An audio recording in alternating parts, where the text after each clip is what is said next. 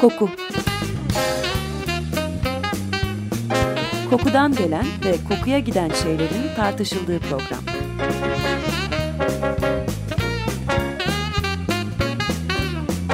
Hazırlayan ve sunan Vedat Ozan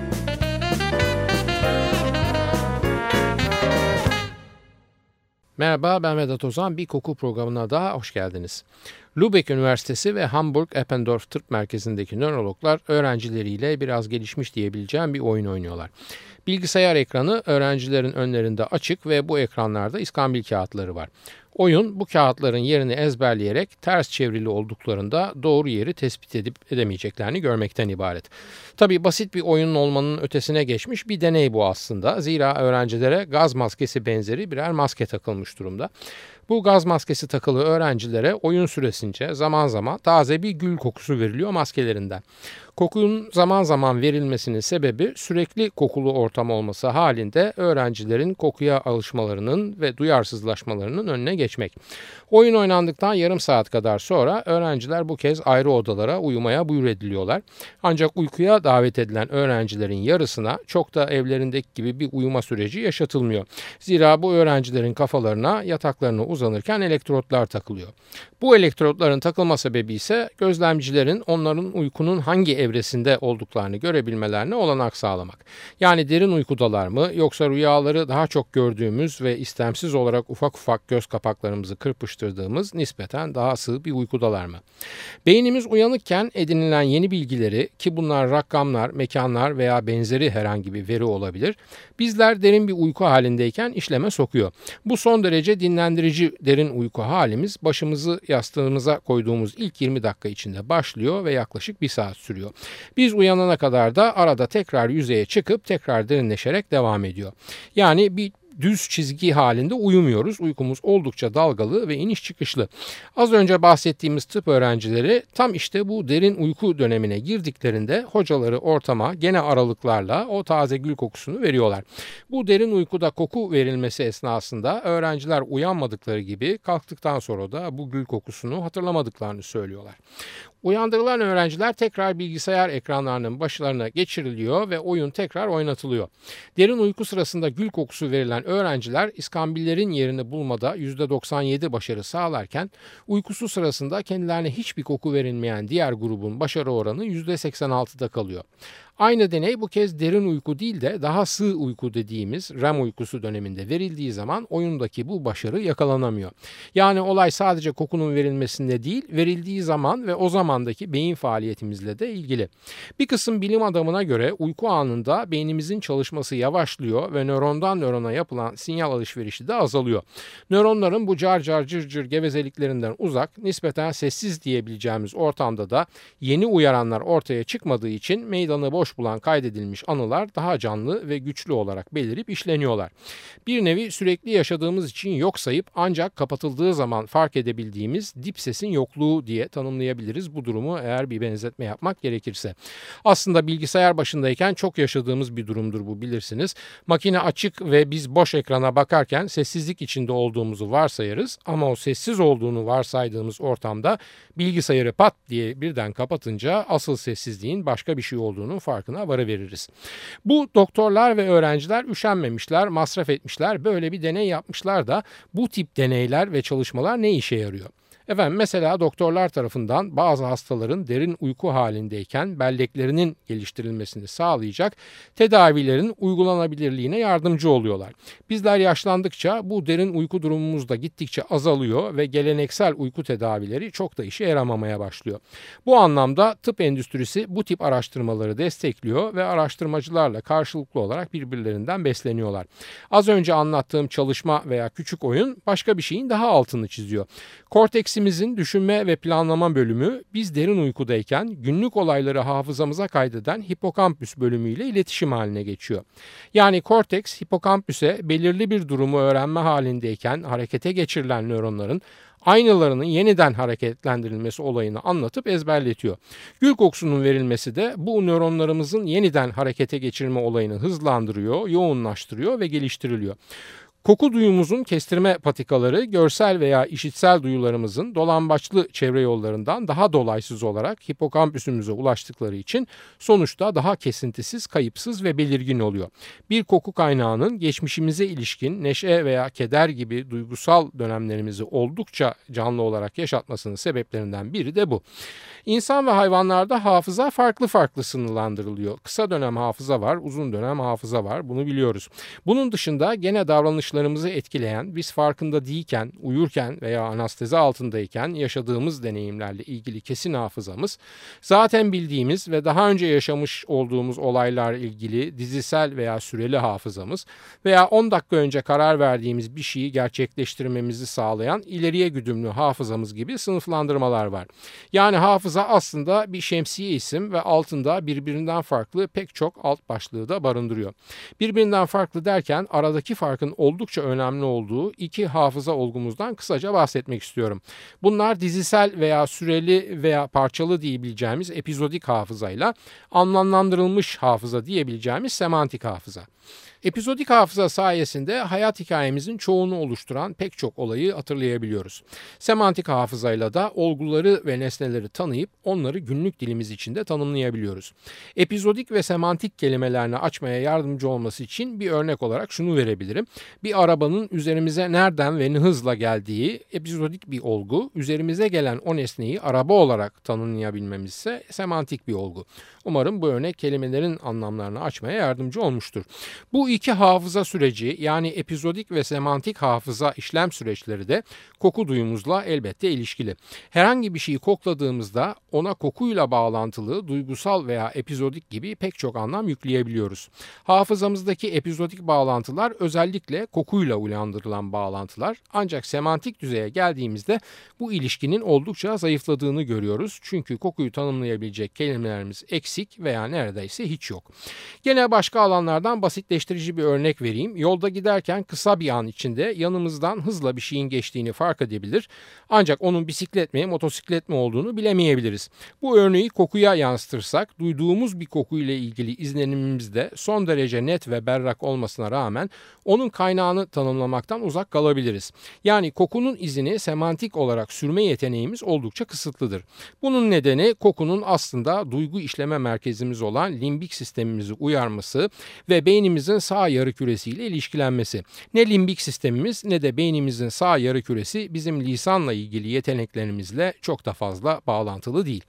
Koku tanımlama sürecimiz aslında oldukça komplike ve karmaşık bir işlem süreci. Birkaç saniye sürüyor ve bu sürede beyin faaliyetleri söz konusu olduğunda oldukça uzun bir süre. Önce kokunun kodunu çözmemiz yani ne olabileceğini çözmemiz lazım ki diğer duyularımızın tanımlama süreçleriyle karşılaştırıldığında oldukça muğlak bir süreç bu. Beynimizin bu kodu çözebilmek için semantik hafızamızı yani günlük dilde kullanabileceğimiz kelimeleri içeren önceden yazılmış bazı olası etiketleri gözden geçirmesi gerekiyor. Hem yavaş işleyen hem de kesin sonuç vermeyen bir işlem daha yani. Daha sonra hedef daraltarak bu olası etiketlerden sadece bir tanesine karar vermemiz gerekiyor ki bu bile başlı başına bir dert. Çünkü başlarda bir programda bahsettiğim gibi küflü ve leziz bir gorgonzola peyniri kokusuyla terli ayak kokusu birbirine çok fazla benzeyebiliyor. Gorgonzola'ya ayak, ayak kokusuna da gorgonzola demek gibi bir karışıklığın içine düşmemiz işten bile değil.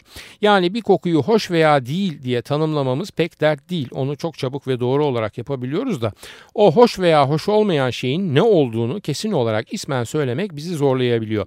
Bu konuda bazen öyle başarısız oluyoruz ki görme veya tad alma gibi bazı başka duyularımızın desteğini istemek zorunda kalıyoruz. Bunun yaşamsal olarak bir önemi var mı? Hayır. Kokuya dayanarak bizim için neyin tehlikeli veya tehlikesiz, çürük, bayat veya taze olduğunu ayırmamızda bir sorun yok ve bu bizim en temel anlamda yaşamımızı sürdürmemize yeterli oluyor. Kokusunu algıladığımız şeyin pozitif mi veya negatif mi olduğunu anlayabilmemiz o pozitif veya negatif algıyı uyandıran şeyin ne olduğunu bilmemizden daha önemli ve yaşayabilmemiz için gerekli olan da bu.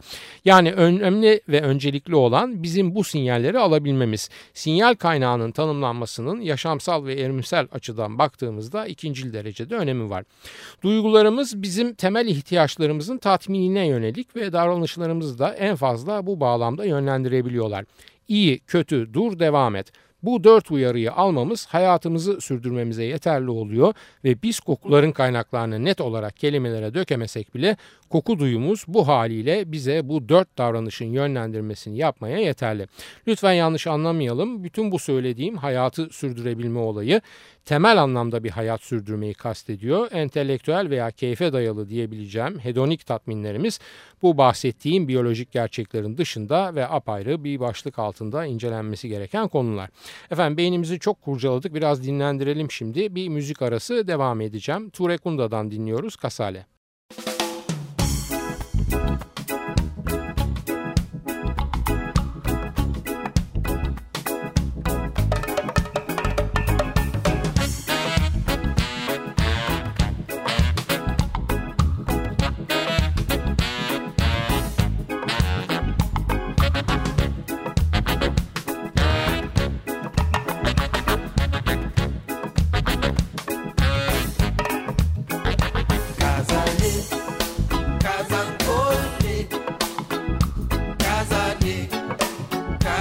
Lord.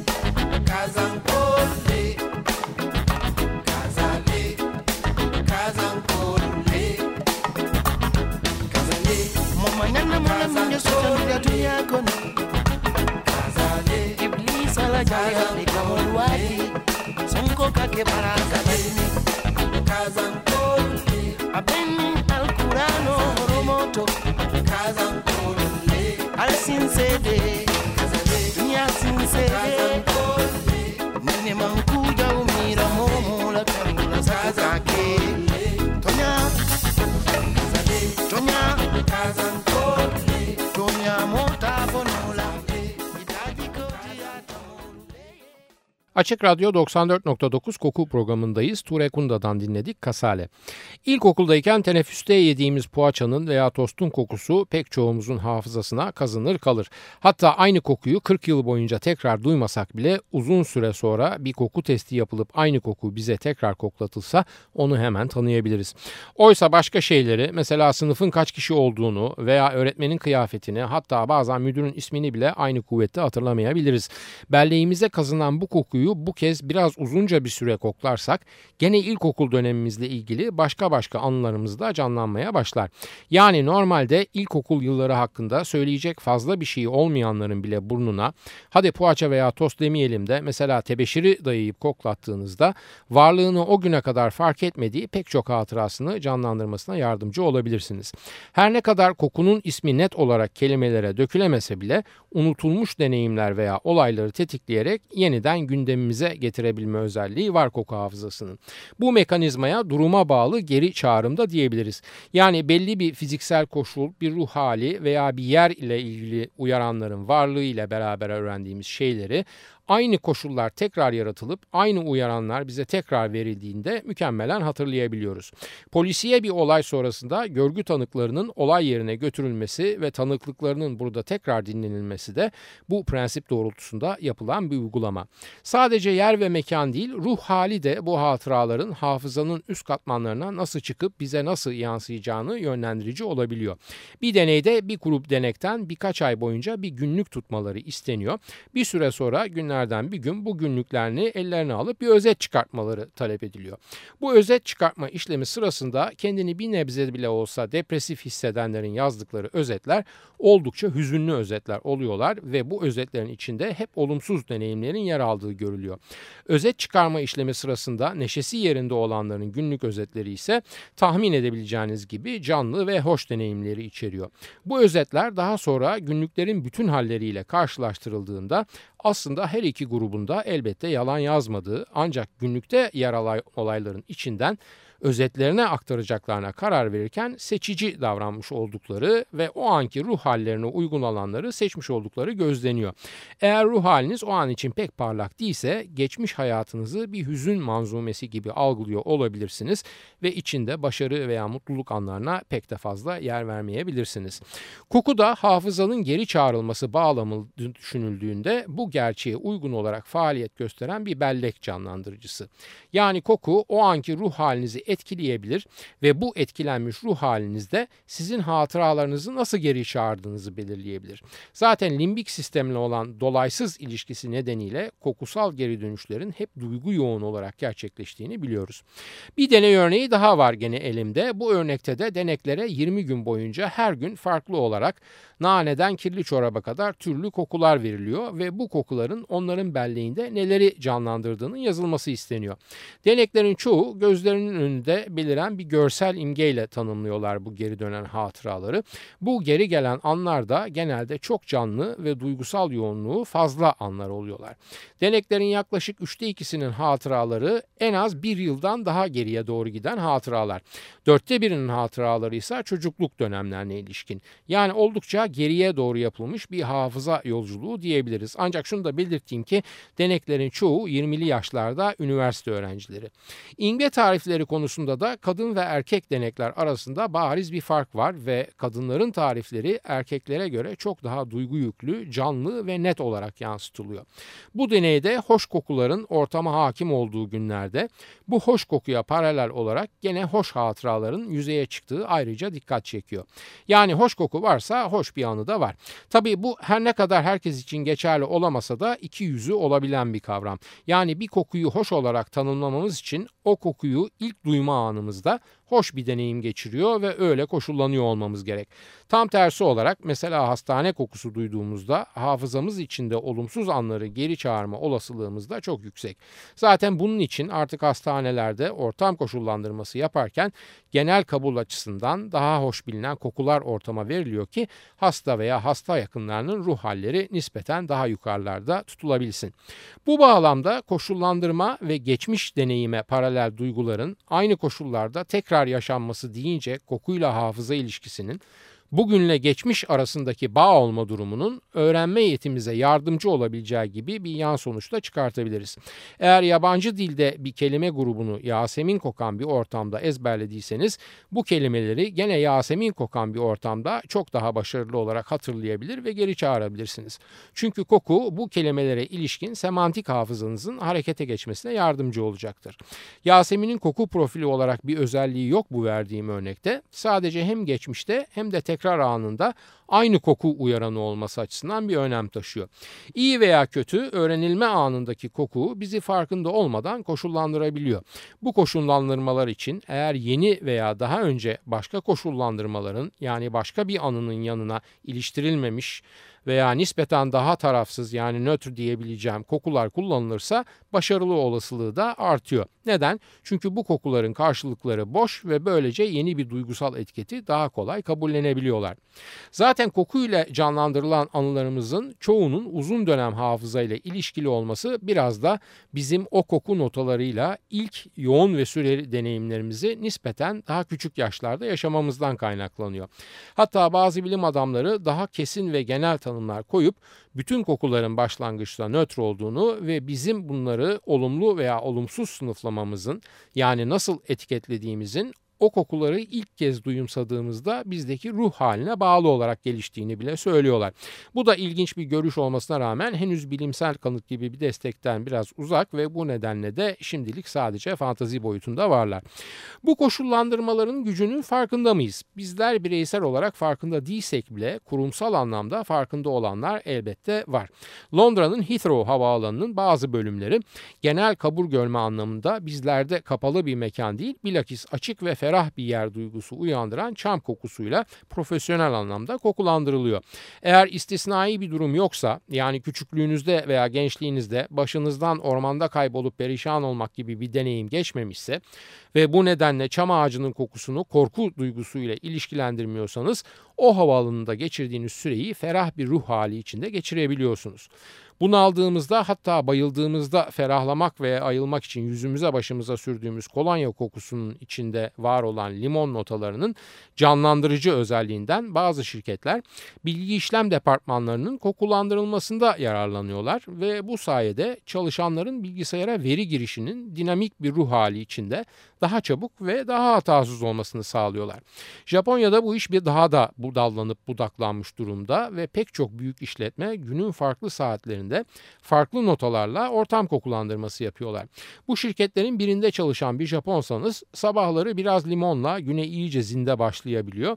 Öğlen saatlerinde hafif çiçek kokularıyla dinlenip öğleden sonra da düşmekte olan performansınızı ve moralinizi yükseltecek odunsu notaları çalıştığınız ortamda duyumsayabiliyorsunuz. Bir department store veya büyük mağazaya gittiğinizde ortama verilen ve tam da algı sınırınızda yer alan muhtelif kokularla o mağazada geçirdiğiniz süreyi fark etmeden uzatabiliyor veya spor giyim departmanındaki bir çift spor ayakkabıyı ortama verilen koku sayesinde daha değerli algılayıp ortamına hiç koku verilmemiş bir mağazada gördüğünüz aynı ayakkabıdan daha yüksek bedel ödeyerek satın alabiliyorsunuz. İkinci el araba alırken her ne kadar ben bu tuzaklara düşmem deseniz de içi yeni araba gibi deri kokan bir arabayı bilinçli olmadan da olsa daha olumlu değerlendirebiliyorsunuz. Oysa arabaların döşemelerinde artık o kokuyu sağlayan gerçek kaynak yani deri döşeme uzun yıllardır yok bile ve çoğunda yapay kaplama malzemesi kullanılıyor. Bütün bu saydığım profesyonel uygulamalar hep o bizim bırakın üzerinde konuşmayı düşünmeye bile tenezzül etmediğimiz veya vakit ayırmadığımız koku duyusu ve koku hafıza bağlantısı üzerine inşa edilmiş gerçekler. İnsanoğulları olarak binlerce kokuyu tanıyabiliyoruz ancak bunları isim isim saymaya ve yani tanımaktan bir adım öteye geçip tanımlamaya sıra gelince neredeyse ağzımızdan hiç kelime çıkamıyor. Oysa bir senfoninin bütün notalarını hatta akorlarını isimlendirebiliyoruz. 24'lü bir kuru boya setinin içindeki bütün kalemlerin temsil ettiği renkleri oradan ödünç kelime buradan ödünç kelimeyle de olsa dillendirebiliyoruz ve en önemlisi karşımızdaki de bu tanımlamalarımızla bizim ne demek istediğimizi anlayabiliyor. Kokuyla canlanan hatıralar diğer duyuların geri çağırdıklarıyla mukayese edildiğinde hem daha güçlü hem de çok daha duygu yoğun olarak geri geliyorlar. Sadece şeyler ve yerlerle ilgili değil, insanlar ve insanlarla ilişkilerimize dair de pek çok şey söylüyor bu kokulu hatıralar ve bu nedenle de diğer duyuların uyandırdıklarıyla karşılaştırıldıklarında son derece özel veya kişiye özel oluyorlar. Biz bilinç düzeyinde ve günlük yaşam içinde koku duyumuza uzak duruyoruz ama Sadece biz sokaktakiler uzak duruyoruz ve pek çok sektör bu duyumuzun manipüle edilmesiyle besleniyor.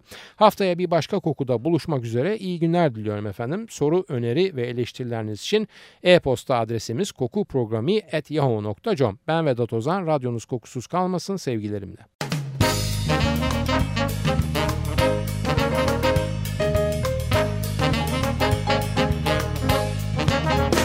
Koku Kokudan gelen ve kokuya giden şeylerin tartışıldığı program.